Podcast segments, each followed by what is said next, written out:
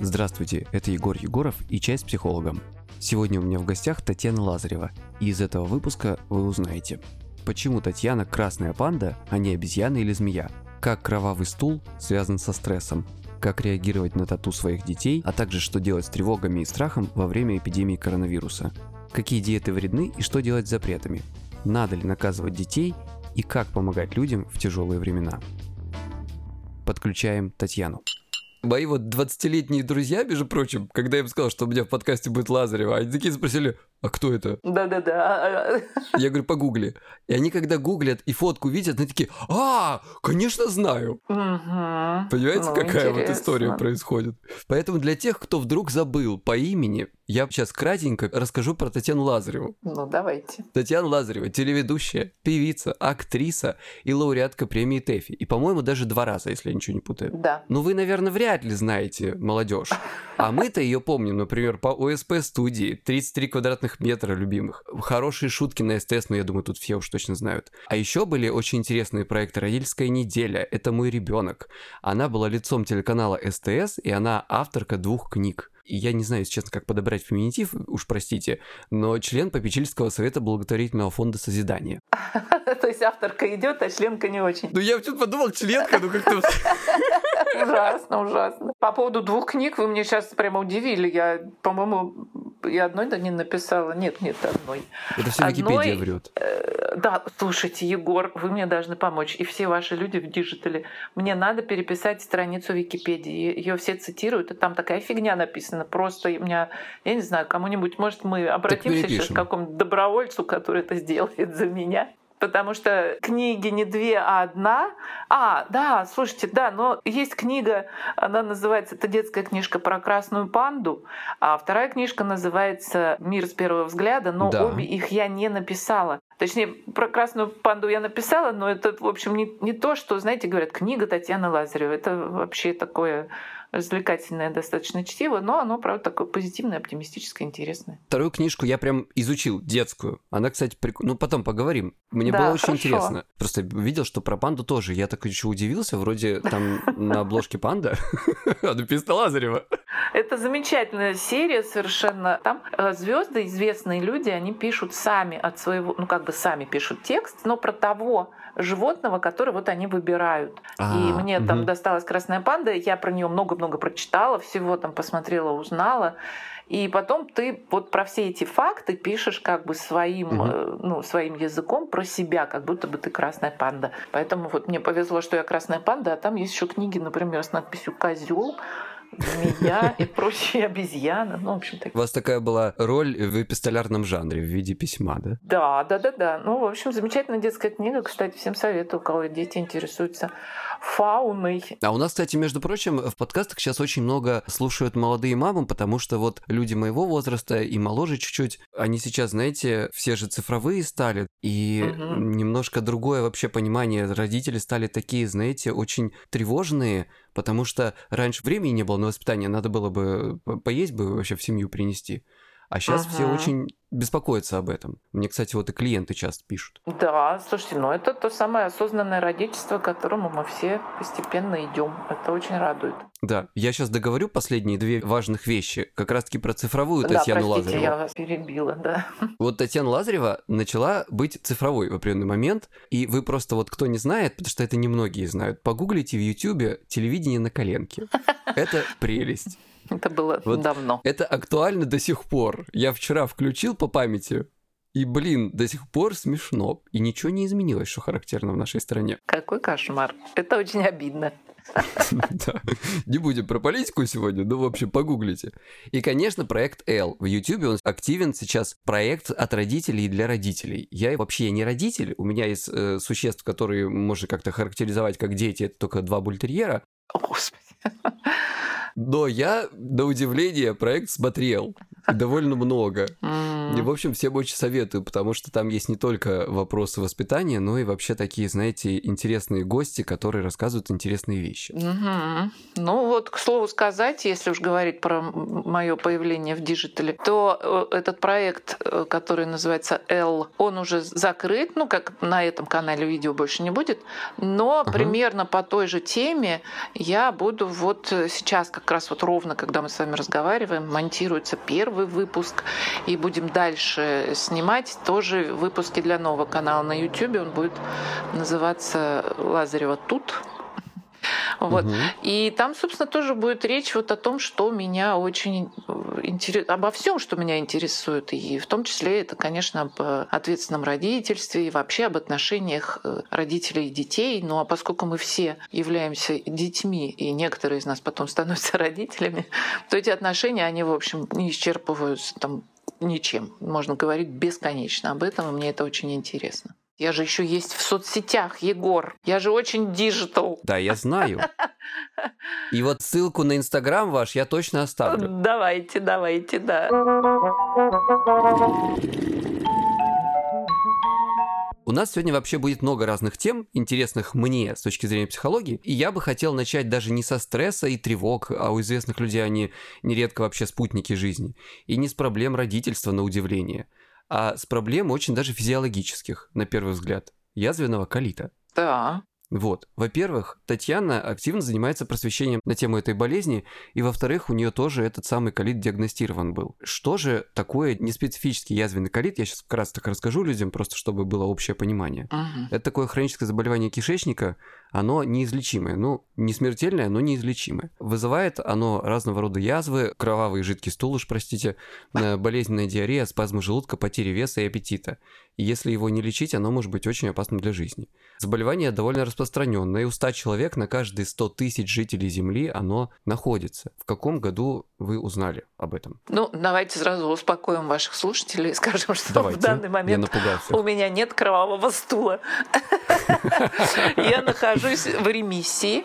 Но вы совершенно правильно Мгм. сказали, что действительно это неизлечимое заболевание. Ну как? Это как вот аллергический, например, там ринит какой-нибудь, да, или какой-то Да-да-да. Ну, то есть, с которым живут. Вдруг, да, с которым живут, и в какой-то момент оно обостряется, а в Мгм. какой-то момент оно успокаивается. Если ты находишься в ремиссии, то, в принципе, тебя ничего не беспокоит. Но вот интересно, интересен момент, когда ты входишь в, ну, как бы в заболевание, да, когда вдруг оно обостряется, вот в это обострение. Мгм. Это, очевидно, какие-то, есть какие-то триггеры, которые его запускают. Мне ужасно интересно, поскольку мне его диагностировали в 2014 году, хотя до этого, очевидно, совершенно он у меня был давно. То есть это просто такая, я так понимаю, это реакция, психологическая реакция на что-то, которая дает сбой в слабом месте организма. Да? То есть Мгм, мы же мгм. все от стресса, там вот, вот сейчас особенно, да, когда была вот эта история с пандемией, собственно, она и продолжается, и я думаю, она продолжится теперь постоянно, она продолжится на всю жизнь, мы уже не вернемся, скорее всего, точнее, не скорее всего, а совершенно точно мы уже не будем жить как прежде все. Но посмотрите с этим повышением уровня стресса, как э, каждый человек, э, как начали люди болеть, да, то есть у каждого идет осложнение на тот, тот участок организма, который наиболее подвержен. Да, Есть такая, есть такая да, история. язвенный колит это то же самое. То есть вдруг начинается что-то, ты не понимаешь, на что ты реагируешь, но все, пошли симптомы, и ты начинаешь, вспоминаешь о своем язвенном колите и начинаешь его лечить его симптоматику. А так он, в общем, сидит все время в тебе. Я, кстати, здесь вот э, изучил этот вопрос, а я обычно изучаю вопросы из официальных источников, мне так как-то, знаете, Мгм. спокойнее. Мгм. За то, что я говорю. И из моментов, почему, из вот этих э, триггерных факторов возникновения, здесь, помимо, конечно, определенных физиологических вопросов, на одном из первых мест это стресс и диеты, между прочим. Ну, да. А еще, а еще, психологический стресс часто упоминается как потенциальный триггер язвенного колита. Доля таких больных достигает 40%, пишет Международный медицинский журнал. И было показано, что стресс запускает рецидивы колита у животных. Ух ты. А продолжительность стресса также может быть важной. Есть сведения, что риск обострения болезни повышается за счет долговременного, но не за счет кратковременного стресса. То есть, когда он Мгм. интенсивный и длительный, это может активно вот выявить вот такую вот болезнь у человека, даже у которого ее вроде как, ну, он раньше не замечал.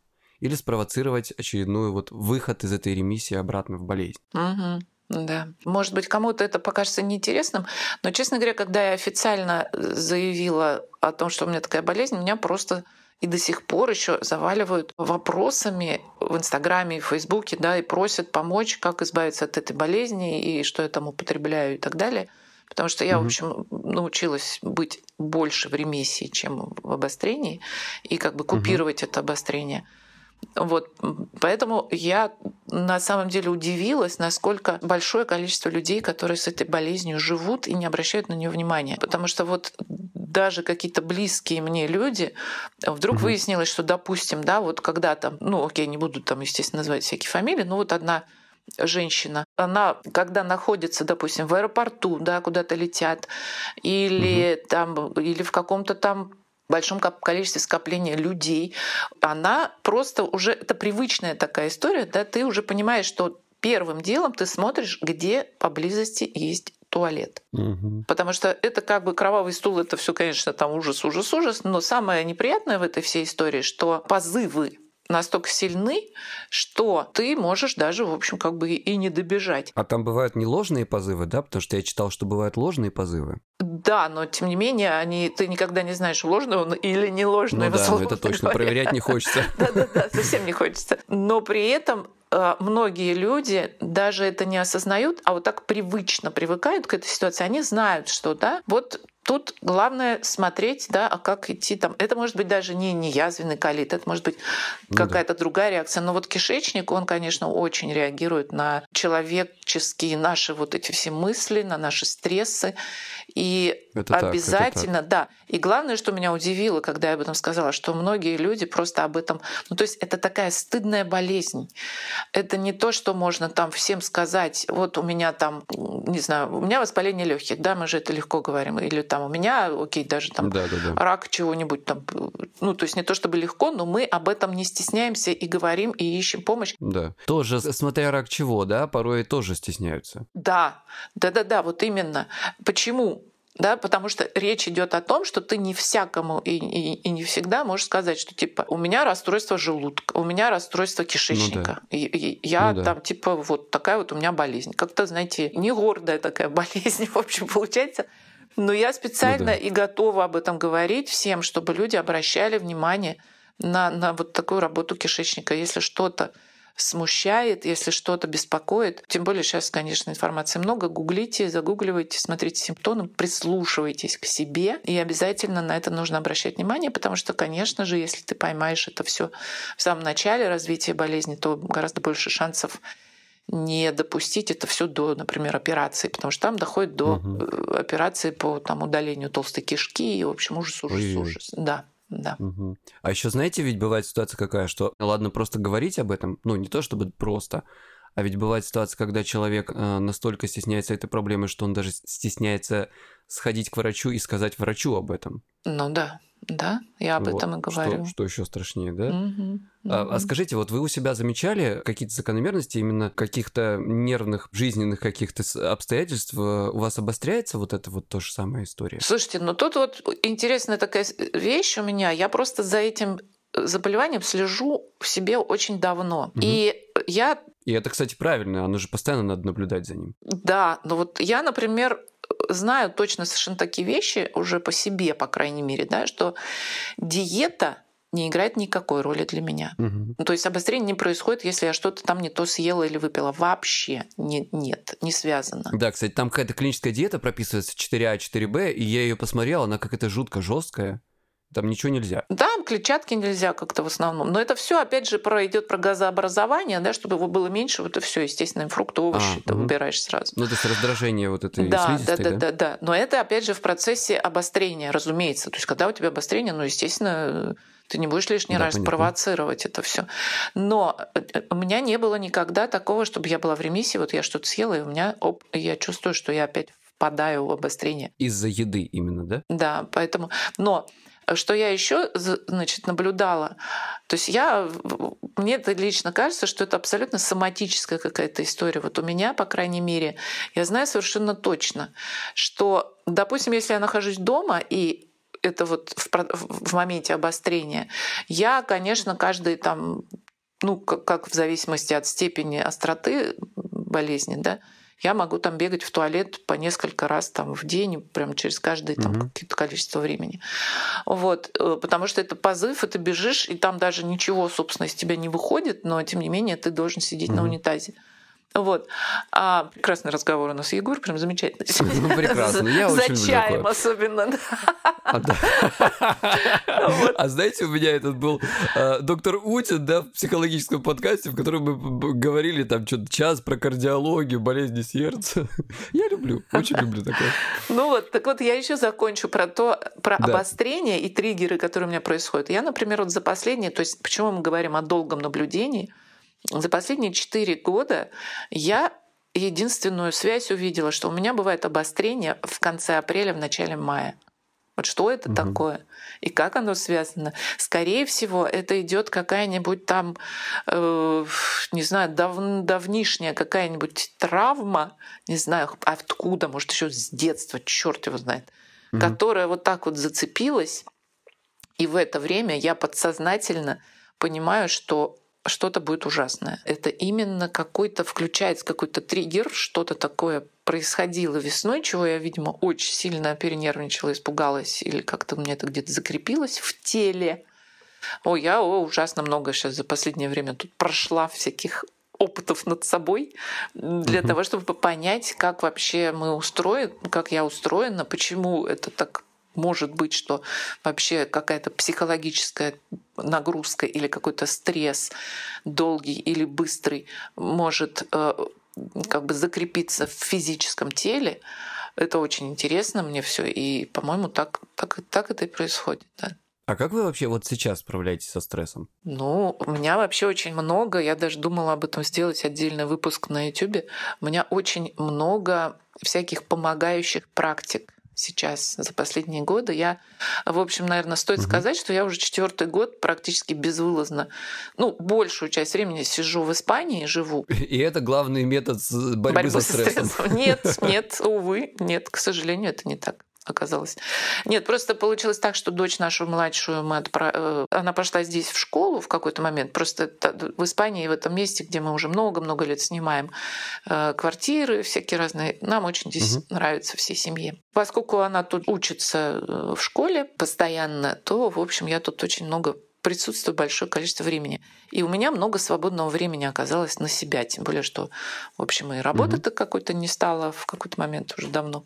Вот, поэтому я за последние годы просто стала очень прошаренная по поводу всяких психологов, психотерапевтов, гештальтерапевтов, э, телесных терапевтов, mm-hmm. включая всяких помощников в виде ну, даже таких слов еще в наших лексиконах особенно нет, потому что там есть у меня и какие-то гипнотерапевты. То есть очень много каких-то вот таких помогающих мне людей, с которыми угу. я... Да, есть еще коучи всякие всевозможные, там, тренеры.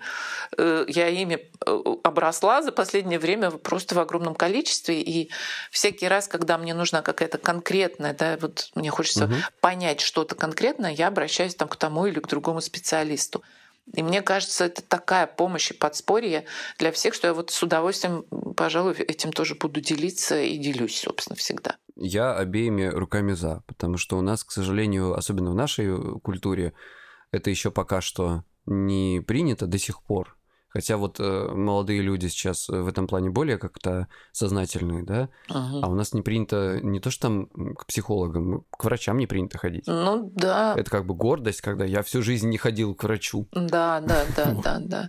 Ну, это вот какие-то у нас корни из советского нашего прошлого, именно советского. Да, да, я думаю, да. Думаю, что... Не жалуйся, паши давай. Ага, вот не, не, не, что там, не, не, что-то не бойся, не проси. Не, не, да, да, да. Ну, это какая-то тюремная уже, абсолютно тюремная, лагерная какая-то история. Ну и, Ох, и тоже этого вот в нашей культуре Конечно, страшно. Конечно, это просто такая табуированная тема, да. Не верь, не бойся, не проси. Вот я вспомнила. Это абсолютно да, да, да, такая да. норма, как себя должен вести человек. Потому что ты всегда от тюрьмы до суммы не зарекайся и так далее. Да, Например, да, то же вот самое. Я тоже тут думала, у меня дети, э, дети у меня там в количестве трех, и они вот 24 и 21, которые постарше, они в какой-то момент, значит, оба заговорили о том, что они хотят делать татуировки. А я-то, Мгм. и, и меня это ужасно, я, а я говорила, да нет, нет, пожалуйста, не надо, ребята, почему, что? А они понять, Мгм. ну, они говорят, а что такого-то, мам, ты чего? Ну, понятно, что у нас уже на этом уровне, там, это их тело, они ими Да-да-да. сами распоряжаются, это у нас уже, естественно, э, понятно в семье, что они могут делать, что хотят, но я стала задумываться, а почему? То есть они меня спрашивают, а что ты так паришься-то? Ну мы же не тебе татуировку будем делать, а себе. Ты до чего? А и правда чего, да, вы у себя А спросили? я, да, а я поняла, что для меня татуировки — это абсолютная зэковская лагерная тема. Это не, неприлично, табуировано, и это нехорошо. Вот что у меня сидит в башке и в подсознании. Ну а в результате вы как-то с этой мыслью, в результате как-то смирились, не знаю, сработались, э, или до сих пор это так и осталось у вас? Что? Что именно? Что Ну вот, татуировки что вот это... татуировка равно, вот да, Ну, признак условно. Нет, ка- нет, какие? разумеется, но я же говорю о том, почему я так подсознательно этому сопротивлялась, и Ну я да, поняла, да. почему. А так-то вот у, у дочери уже какие-то татухи там есть, она что-то себе понабивала там. В тайне от нас, правда, потому что сначала, потому что она очень, ну, не хотела расстраивать, она же видит, как мы Да-да. реагируем. Боже, ужас. Вот. А, ну и как бы окей, ну они же взрослые люди, что я буду им тут теперь? Ну да. Ну, у меня что-то подобное было отношение, знаете. Единственное, что я ни в коем случае никого не осуждаю, но себе не делал, хотя мысли были. О том, что, мне кажется, ну вот тело такое красивое, его портить татухой. Притом, опять же, как ты выберешь? Она, может, завтра будет уже не актуальной. Конечно, конечно. М, Ну, это спорный слушайте, с другой стороны, спорный для каждого человека. Каждый принимает свое решение. Э, Просто с другой стороны, если ты любишь и свое тело и относишься к нему спокойно и с уважением, да, то даже когда эта тату- татуха там станет немодной и тебе не понравится, ты тем не менее будешь, ну вот так вот так же су- относиться к своему телу, ну вот уже с этой татуировкой. То Ну есть, да. если она будет бесить, значит, это говорит о чем-то, да, о каком-то триггере, который тебя задевает, и тут надо идти вглубь уже и думать, так, почему я тогда ее набил, мне она нравилась, а сейчас она меня бесит. Значит, ты изменился, и Да, конечно, это вопрос тебя- принятия, да, своего Да, да, да, какое-то. да, да. Мгм. Это, это правда есть такая история. Кстати, у меня есть Инстаграм, и я каждый день там что-нибудь пощу. Полезную или забавную информацию. Псай, подчеркивание, чай. Ссылка в описании выпуска и всего подкаста. Есть у нас сейчас глобальная такая большая тема, которая сейчас сидит у всех, и это, конечно, гадкий коронавирус. От от которого мы как-то все пытаемся кто-то отграживаться, кто-то наоборот постоянно в этой теме, что, кстати, не очень полезно. У меня сейчас, знаете, прям отдельный поток людей, у которых большая тревожность э, и даже такие ипохондрические реакции по этому вопросу, потому что, конечно, ощущение, что у всего мира сейчас такая лайт-версия ипохондрии, у некоторых даже не лайт. Мгм. И вот я не знаю, правда это или нет, потому что я так читал информацию, мне показалась немножко желтоватая пресса. Действительно ли у вас был случай с госпитализацией вот в какое-то ближайшее недавнее время? По-моему, камень в почках что-то такое писали. Это правда? Да, это правда. И я вот вам конкретно скажу, а также всем, кто слушает, у меня есть два моих официальных источника информации. Это мой Инстаграм и мой Фейсбук. Все, что я там пишу, это то, что я пишу сама, и это правда. Все, что вы читаете про меня в газетах и где бы там ни было, пожалуйста, перепроверяйте, если хотите понять, действительно так это или не так. Перепроверяйте в, в моих собственных маленьких газетках, которые я выпускаю. Ну вот они на Инстаграм там ссылку давали ваш, да? Да-да-да, и можно совершенно спокойно зайти и почитать. И то, это действительно просто то, что я пишу сама, да, потому что пишут много всякое, и не всему, конечно, можно верить. Но вот с этим Мгм. камнем в почках это действительно была такой, видимо, я так понимаю, тоже какой-то реакции организма на резкое повышение уровня тревожности в связи с, э, вот, с пандемией. Мы были здесь, в Испании, с дочерью с одной. Двое детей с мужем остались в Москве. У нас здесь началось это гораздо раньше. Мы с 16 марта сели все в карантин, вся страна в Испании. Мгм. И стало понятно, что в ближайшее время все очень так зыбко и тревожно. Меня очень это так вот как бы накрыло. Не то чтобы я же все равно, все, все же понимают, что я все равно веселая, бодрюсь всегда там и так далее. Но по каким-то отдельным признакам я стала понимать, что внутренний уровень стресса, который ты не показываешь другим, да, ты такой, да, да нет, да, ребят, чуваки, все нормально, у нас тут все в порядке. Вот, угу. но внутренний уровень повысился очень сильно. Ну вот эта тревожность, она, она везде как будто, знаете, как пропитывает воздух. Да, да, да. И это я вот, кстати говоря, в своих, там у меня были в этот момент, когда мы заходили все в карантин в Испании, я каждую неделю, неделю делала там прямые эфиры в Инстаграме, и я всем mm очень советовала, и сама это делала. Естественно, я всегда советую только то, что я делаю сама, как правило. Я mm просто начала принимать валерьянку утром и вечером. Ну, точнее, не валерьянку, а там определенные таблетки здесь, они называются по-другому, но там не только валерьянка, там три каких-то составляющих mm травки – но это было мне нужно для того, чтобы унять даже неосознаваемый мною внутренний уровень стресса. Угу. Но даже несмотря на то, что я это делала, вдруг камень в почке, который во мне сидел, он решил тоже подвигаться слегка и немножко меня отвлечь или наоборот привлечь. Я почему, знаете, особенно про этот камень спросил. В связи с коронавирусом. Немало людей жалу, жаловались, вот конкретно мне, моих клиентов, о том, что возрастает уровень тревоги еще и потому, что если с тобой, не дай бог, сейчас что-то случится, угу. тебя никто нигде не возьмет, потому что сейчас все больницы, все силы здравоохранения всех стран заточены под другое. Да, То есть, да, если да. только у тебя там нога не будет оторвана, тогда Было тебя возьмут. А такое. А если она еще угу. будет немножко там телепаться, то как бы подождите. Ну, я об этом не думала специально, ей-богу, честное слово. Слава богу. Да, потому что у меня была ситуация похожая, когда как раз в эти дни где-то накануне как раз моего заболевания и того, как я попала в больницу здесь, подружка у меня сломала ногу очень серьезно в нескольких местах лодыжку. Угу.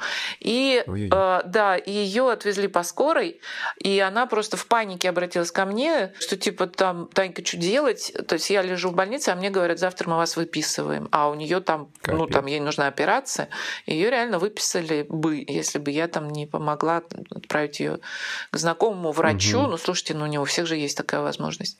Но конечно, конечно. у меня не было такого, у меня как бы боязнь том была, что у меня здесь останется один ребенок.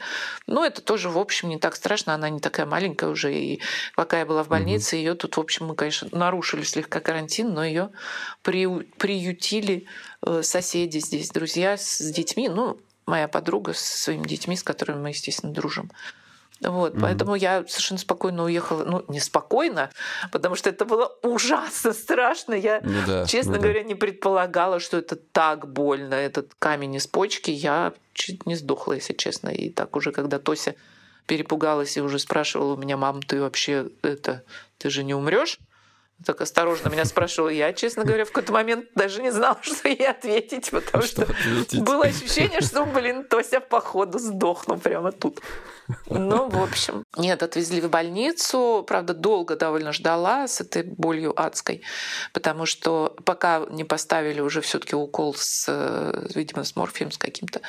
Вот, потому угу. что искали больницу без коронавируса, искали скорую машину скорой помощи без коронавируса, чтобы чистая была поскольку угу. у меня было другое заболевание, чтобы, не дай бог, меня не заразить.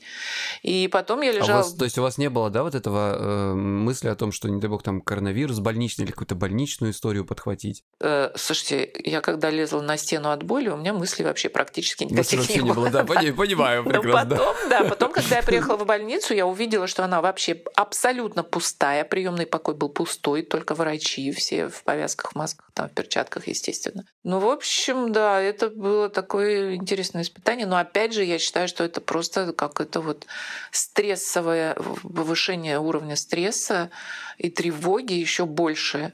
Оно привлекло вот к какому-то проявлению организма вот такому на физическом уровне. Ну давайте, чтобы мы были полезны, я тогда здесь от себя скажу пару слов как раз по поводу того, что с этим делать. Давайте. Во-первых, значит, говоря об апохондрии.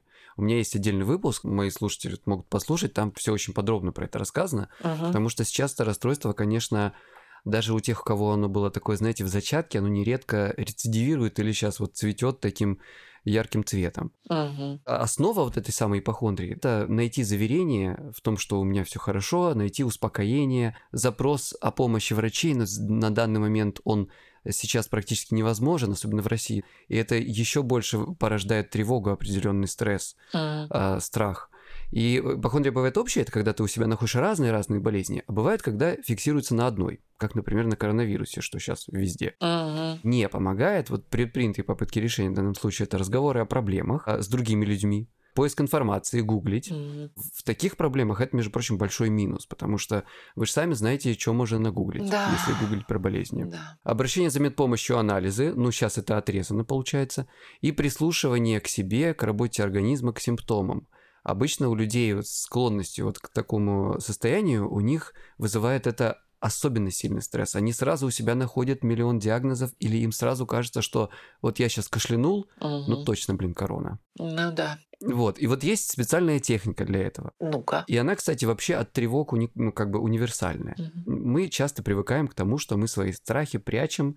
И вот вы тоже говорили, да, как раз о том, что порой даже сам уже так хорошо за годы тренировок это научился делать, что уже даже не понимаешь, а есть ли у тебя вообще какая-то тревога, а есть ли у тебя какой-то страх. Вот такое фоновое состояние, просто что- что-то что-то не так. Вот эти страхи и тревоги, это как надувной матрас, на котором мы лежим, вот поверх э, воды, да, он брошенный, и мы стараемся его под эту воду за- запихнуть, чтобы его никто не видел Мгм. тратится на это огромное количество сил. И сил для того, чтобы как-то дать своему организму нормально функционировать, уже, конечно, не остается. Поэтому тревогам их нужно не давить, а нужно находить время и давать им выход, чего мы очень боимся делать всегда. Почему? Ну, во-первых, есть такое, знаете, магическое мышление о том, что если я буду думать о плохом, то я типа сглажу, Мгм. или э, о плохом не надо думать, а это в мою жизнь придет, вот такие мысли, да. Мгм. А, вообще идея, знаете, вот этой культуры позитивного мышления, она сейчас, слава богу, немножко сходит, но был определенный момент, помните, когда вот думая о хорошем, все будет хорошо, ты привлечешь в свою жизнь только хорошее. Да-да-да, это бизнес-тренеры вот это все. Да, да, да, да, да, идея. И, в общем, Ага. в ней это есть большие минусы, потому что когда ты постоянно думаешь о хорошем, ты забываешь подумать о возможных плохих вариантах, да, а жизнь, она нередко из них состоит. Ну да, да, да. Мгм. И вот получается, что у позитивного мышления есть еще вот такой один минус, когда ты начинаешь давить негатив в себе, давить свои страхи. А еще помните, опять же, воспитание. Тоже ведь не принято, не очень хорошо было жаловаться. Жаловаться не то, что там другим, себе тоже уже. Да, да, абсолютно точно. И это все вот мы как раз сейчас тоже вот э, про психотерапию, да, то есть э, почему, например, женщины легче идут в психотерапию, чем мужчины, вот особенно пост- постсоветские, да, у которых было. Потому что вообще нас всех советских людей воспитывали, что мы все герои, Мгм. мы героические, мы все преодолеваем, мы все очень сильные. Если ты не сильный, то извини, старик, до Ну да, свидания. ну да. Следующий. И особенно, конечно, мужчинам. А, а когда ты идешь к психотерапевту, к тому же самому, то ты вроде как бы говоришь о том, что что-то с собой не так. Да, Что да. ты не такой сильный, да. И вообще к психологам, психотерапевтам идут же жаловаться. Как бы, думают многие, Да, да? ты признаешься в своей слабости. А когда тебя воспитывали, что ты сильный, ты же мальчик, ты Да, сильный, да, ты не да. плачешь, ты все время сильный. И ты понимаешь, что ты нифига не сильный в какой-то момент. Признаться в этом совершенно невозможно никому, ни себе, ни врачам. Да, это правда. Но тут как раз именно очень важно то, о чем вы говорите, я тоже это подтверждаю, что прислушиваться к себе не в плане там, что не слышать да, чего-то одного, тут, тут у меня плохо, а у меня только все хорошо, или наоборот, боже мой, у меня все плохо, отрицая какие-то хорошие Мгм. стороны. Это вообще говоря, прислушиваться к себе, это замечательно. Только это, очевидно, нужно делать в каком-то спокойном, расслабленном состоянии. Да, вот то, что сейчас очень можно, модно всевозможные Да, да, медитации. да, да. Здесь и прислушиваться к себе имел в виду к физиологическому да, да, отклонению. да, да, но мы к отклонениям, да, но мы же при этом, когда мы прислушиваемся к отклонениям, мы совершенно там, отри- не, не прислушиваемся к тому, что мы вообще-то вот тут живы, здоровы, вот у нас ноги, Да, руки на конечно, месте, все в порядке, мы вроде как еще не умерли. А уже впечатление такое, что мы уже все... А, Э, Этой серии вот так, что-то не так, что, что не так, а почему не так, так что это может быть, что за симптомы, а там, да, ну и все начинается. Ну, тут главное сначала успокоиться, да, и вот как раз и медитации тут в помощь, и Да, да. э, сканирование тела, там, например, если там вы слышали такое ну, тоже. слышал, всё. ну, сейчас куча. разные разные техники, да, всяких вещей есть. Ну, это, собственно, то же самое. Мгм.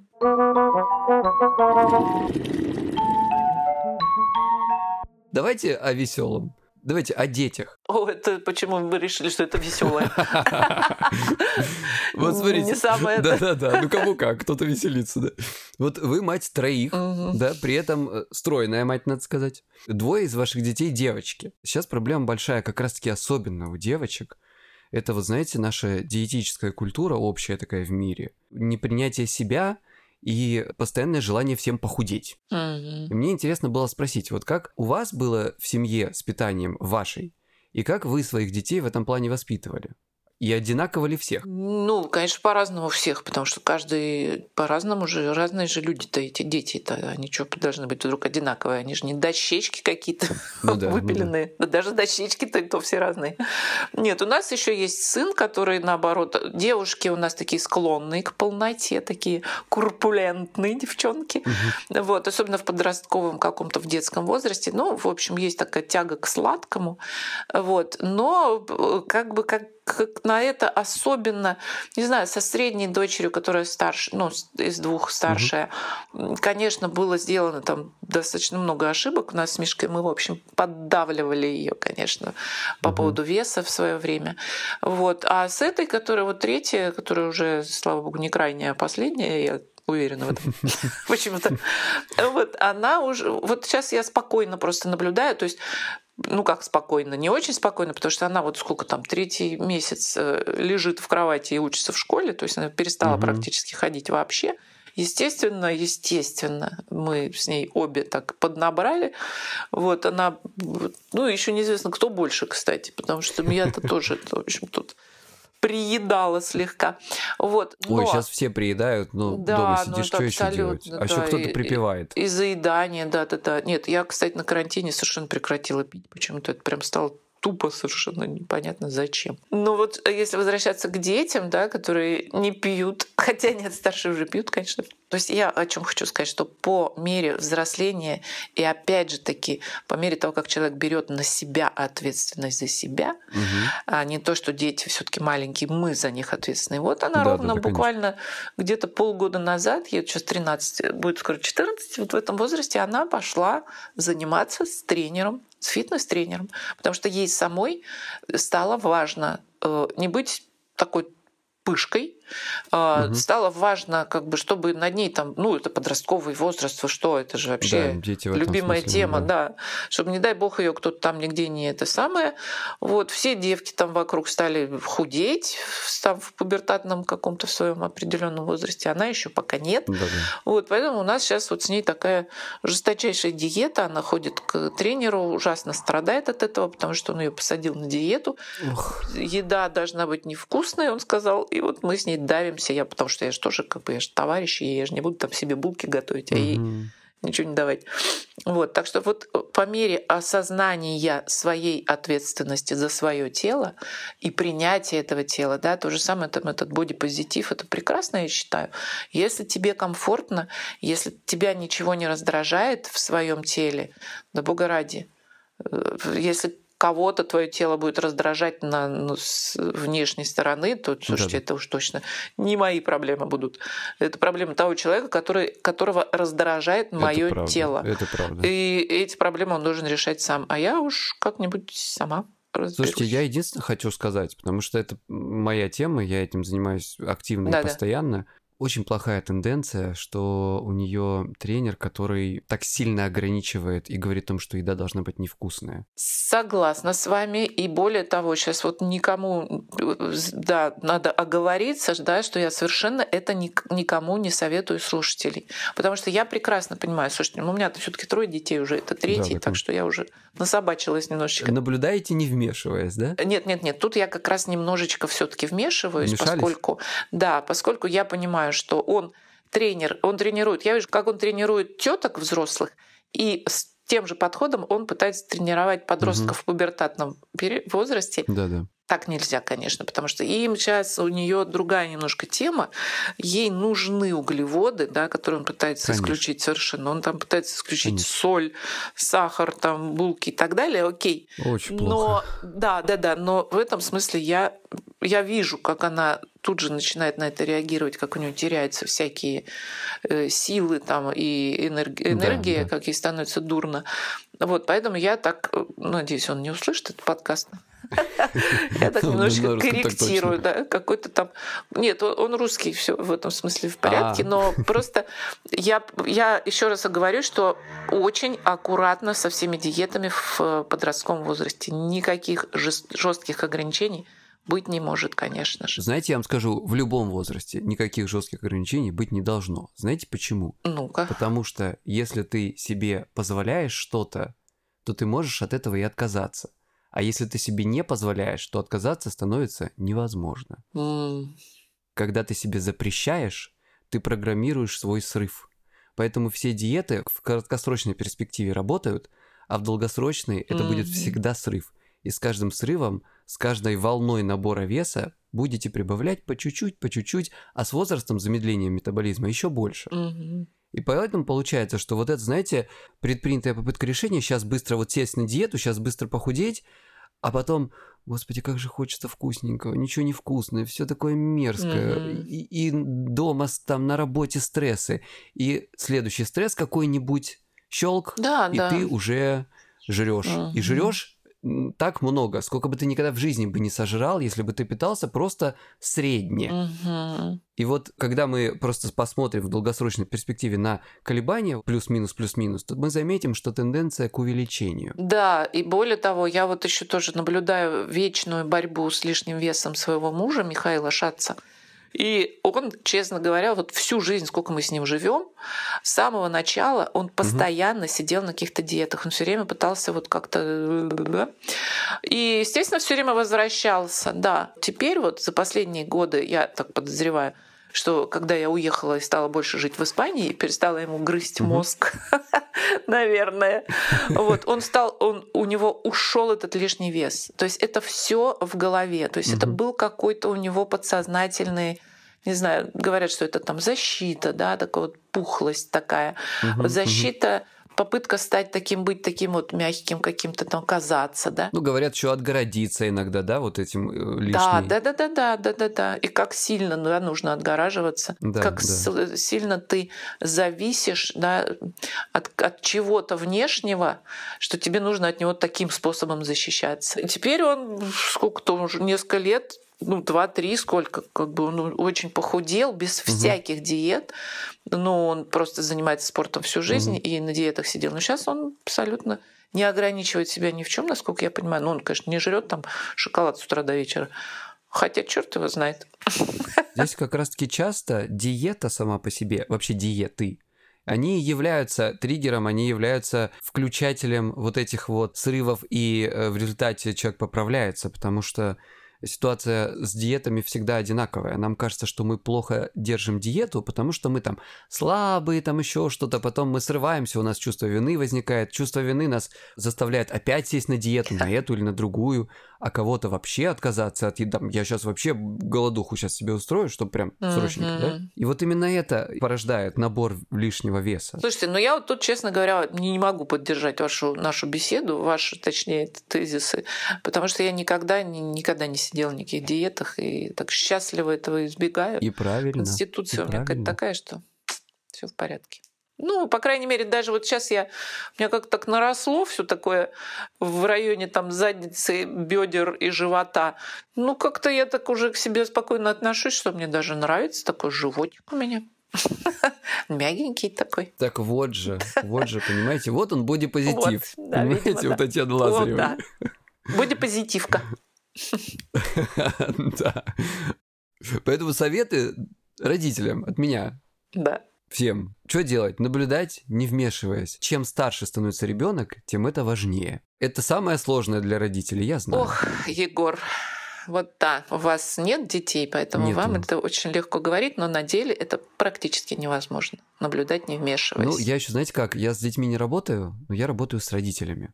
И то, как им тяжело, я каждый раз вижу. Ну да, да. Потому что мы через них Мгм. делаем все это. И еще что, не корить и не прятать еду, а не сопутствовать мыслям о похудении. И вот на это даже все это не намекать. Потому что детский организм, если не будет себя истязать, он сам, ну, как бы организуется. Тем более не, переуж- Мгм. не переубеждать ни в чем. Почему? Потому что да переубедить родителям вообще ребенка мало, когда удается. Они если что-то себе решат, особенно подростки, то как бы без вариантов. Здесь вот, вот такая вот штука, самая тяжелая, я думаю, что да. Это, конечно, не вмешиваться. Да, но это невозможно. Ну, то есть это нужно очень быть прокачанным родителем, правда, и очень ответственным. И более того, когда мы говорим о проблемах в подростковом возрасте и вдруг пытаемся их решить вот ровно там в 13-14 лет, то, к сожалению, вообще говоря, Да, уже позднячок надо понимать, немножко, да. что вообще это все надо было начинать с самого начала. Иметь доверительные отношения, уважать Это и иметь возможность не вмешиваться, доверяя своему ребенку. У меня, кстати, про питание, знаете, какая история была? Вот лично моя. Ну, А, Я вообще от природы, в детстве так я вообще был жутко худой. мгм. Мне генетика досталась более-менее в этом смысле. Но бабушке моей казалось, что сладкое в больших количествах вредно. так. И она все мое детство от меня конфеты прятала, потому что я, естественно, как любой ребенок, любил сладкое. Так. Я принципиально находил, то есть я вот находил ее заначку, значит, и принципиально жрал весь вот весь пакет. Вот там килограмм, съедаем, вот Ужас, прям вот, бедный. Какой кошмар. понимаете, да, как? Да. Слава богу, мне повезло с генетикой, потому что если мне немножко не повезло с генетикой, то у меня бы сейчас было расстройство пищевое и лишний вес. Да, да, да. То есть вот это иллюстрирует, каким образом родители нередко, к сожалению, они желают лучшего, конечно, своему ребенку, но являются проблемой, даже самой причиной проблемы, вот как у меня было. Ну, да, я тут как бы под- подтвер- подтверждаю, потому что я вообще поняла за, за последние годы там раздумывания о методах воспитания своих и не только своих детей, я поняла, что я совершенно не понимаю запретов. То есть не- нельзя ничего запрещать. Вот просто нельзя и все. Это не работает, это ни к чему хорошему не приводит. Разговаривать и объяснять, почему это Мгм. не очень хорошо, это да. А вот запрещать, лишать, наказывать э, Да. детей, это совершенно все бессмысленно. Я это в какой-то момент перестала делать. Более того, да, когда запрещаешь это, ты наоборот даже привязываешь к этому, да, ты делаешь более желанным то, на что, то, что запрещаешь. Ну да.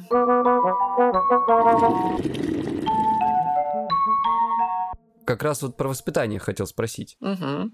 Что вы вообще обычно делали, когда ваши дети капризничали, как-то, может быть, грубили? Вот как вы решали вот такую проблему неповиновения, условно говоря, или какого-то н- поведения, которое вам не нравилось? Еще раз повторюсь, что я за эти годы к третьему ребенку я достаточно изменилась в лучшую сторону. Потому что, конечно, когда ты такой молодой родитель и не задумываешься, в общем-то, о том, и живешь с той мыслью, что ну нас как-то воспитали, и мы как-нибудь, да, то это очень плохо.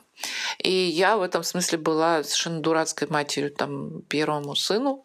Ну, не совершенно дурацкой, нет, нет, я была хорошей матерью, но я была скорее перемать такая. То есть я его перезадушила, задушила просто в своих объятиях бы.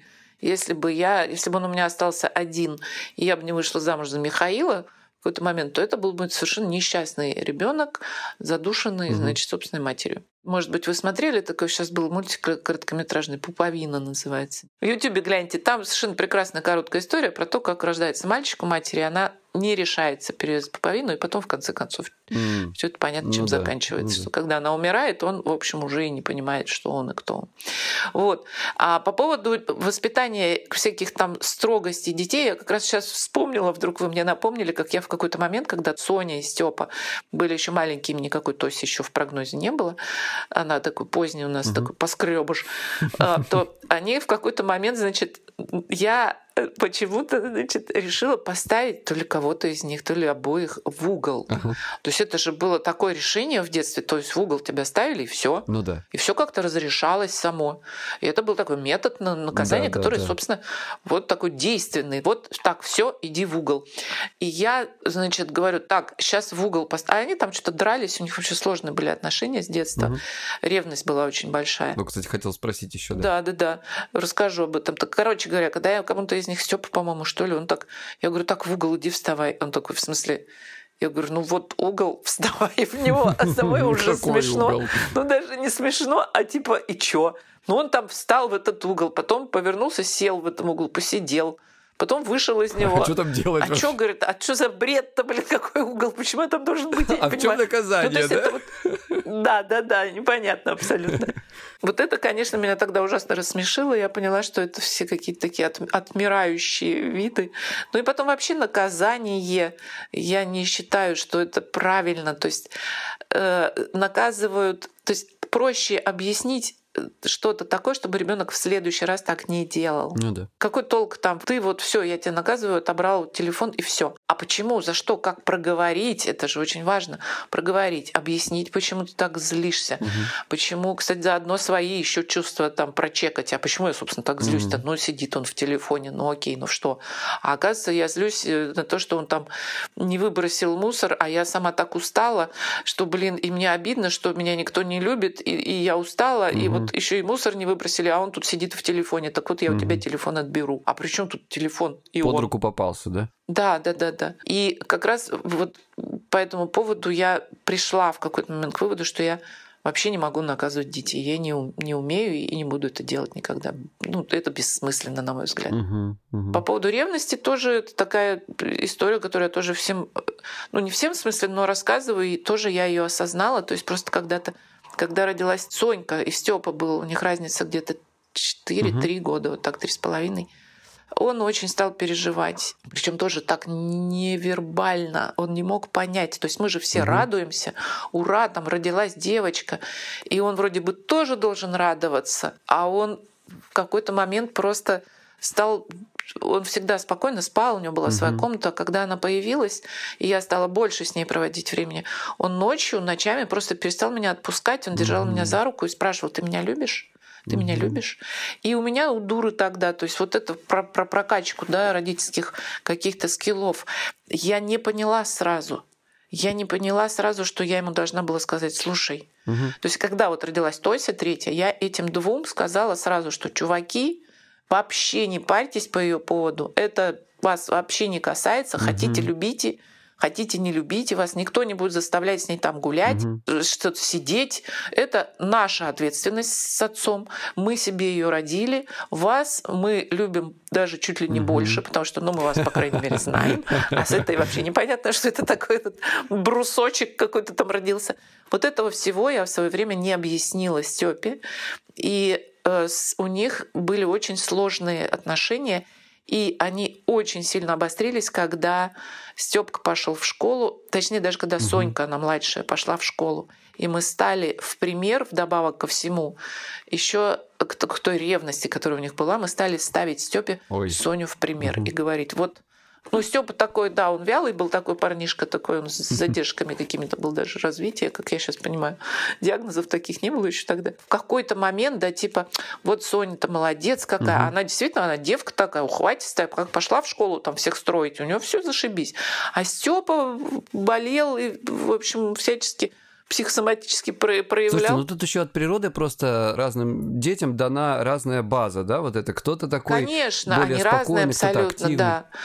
Абсолютно, да. Теперь я это знаю, конечно. Но когда ты приходишь с ребенком там в школу, и ты понимаешь, что все вроде нормальные, uh-huh. а твой какой-то не очень, то тебя это там начинает тяготить, и ты вот таким образом начинаешь долбать, что типа, что ж ты такой, uh-huh. что ж ты секой, а он просто такой. Это вот особенные дети, они все особенные вообще. Каждый ребенок особенный. И сравнивать их, и тем более двух там, ну, да, да, да. там девочку, мальчика, двух брата и сестру сравнивать, это вообще угу. чудовищная ошибка была. За что, собственно, я и раскаиваюсь, и прошу у них прощения теперь периодически, когда выпью.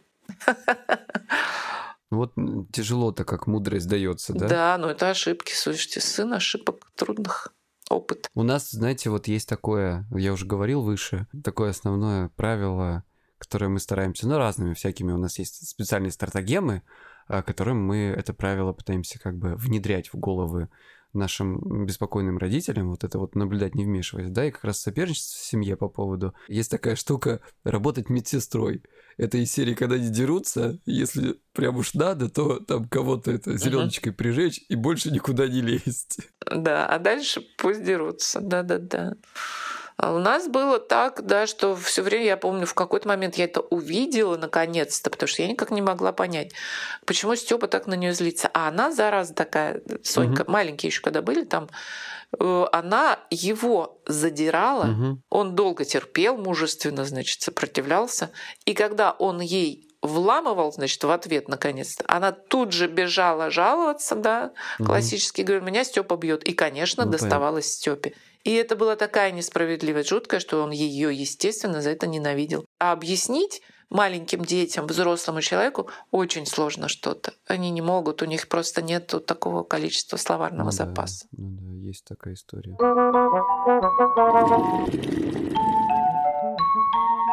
Я знаю, что вы, Михаил Шац, и ваш друг Александр Пушной, что вы члены попечительского совета благотворительного фонда созидания. Это правда. Вот э, расскажите пару слов о деятельности фонда, какие есть программы, чем можно детям помочь. Ну, во-первых, это фонд, он не специализируется на какой-то конкретной а, он не, не обязательно, да? Э, программе. Да, там как раз угу. несколько программ, там не только дети.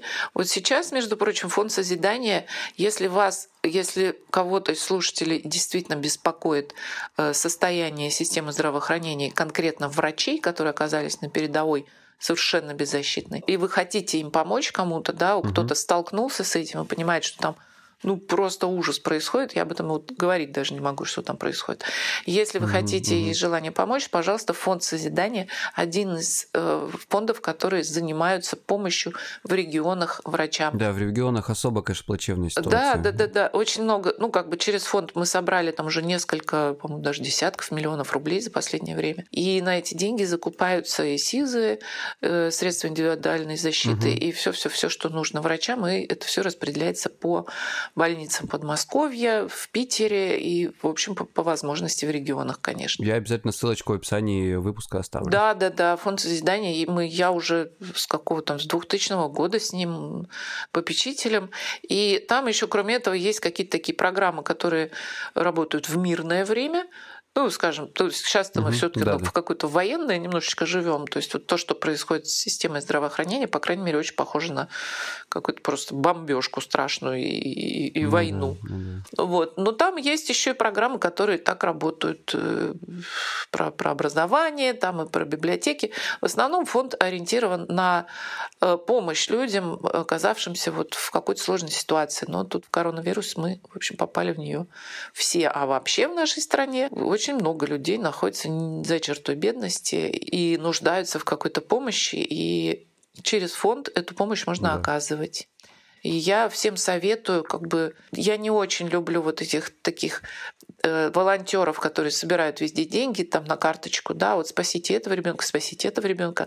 Очень много мне комментариев пишут в Инстаграме, почему-то там очень такие все активные, помогите вот этому ребеночку там угу. вылечиться. У меня всегда такое определенное недоверие к этому, потому что и бывали преступные схемы разные, да? Но фонд как гарант получается, да, что это не какой-то... Да, абсолютно да. Это прозрачность, это гарантированно то, что ваши деньги дойдут до того, кому это действительно нужно. Да, не просто какие-то ребята собирают деньги с фоткой неизвестного ребенка. Да, во-первых, неизвестного, во-вторых, может быть, он даже и известный, и действительно родители бьются там в истерике и хотят ему помочь, но совершенно не факт, что этому ребенку именно это лечение поможет.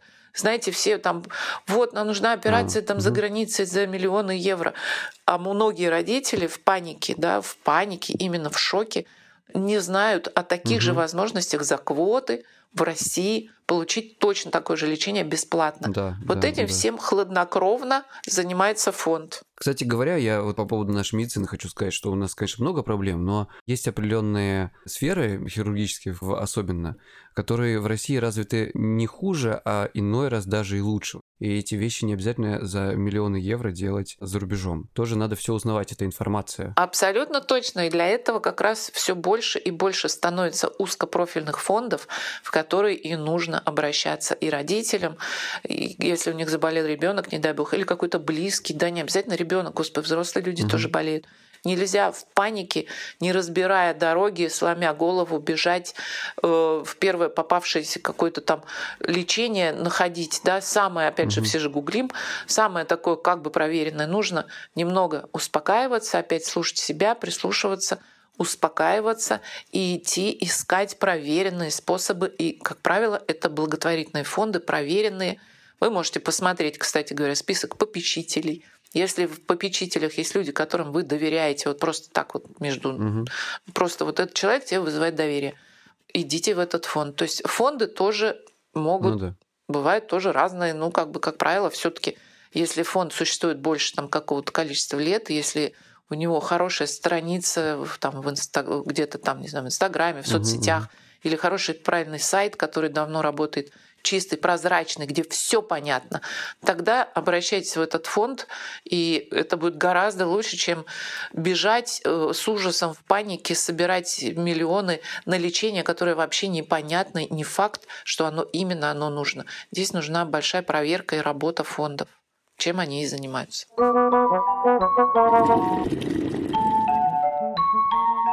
Татьяна, Да. спасибо вам большущее за столько много разной и очень полезной информации. Спасибо вам, Егор. Я вам желаю тоже успехов в вашей просветительской деятельности. И, в общем, чтобы больше было людей, которые вас слушают, и чтобы больше было людей, которые включают голову.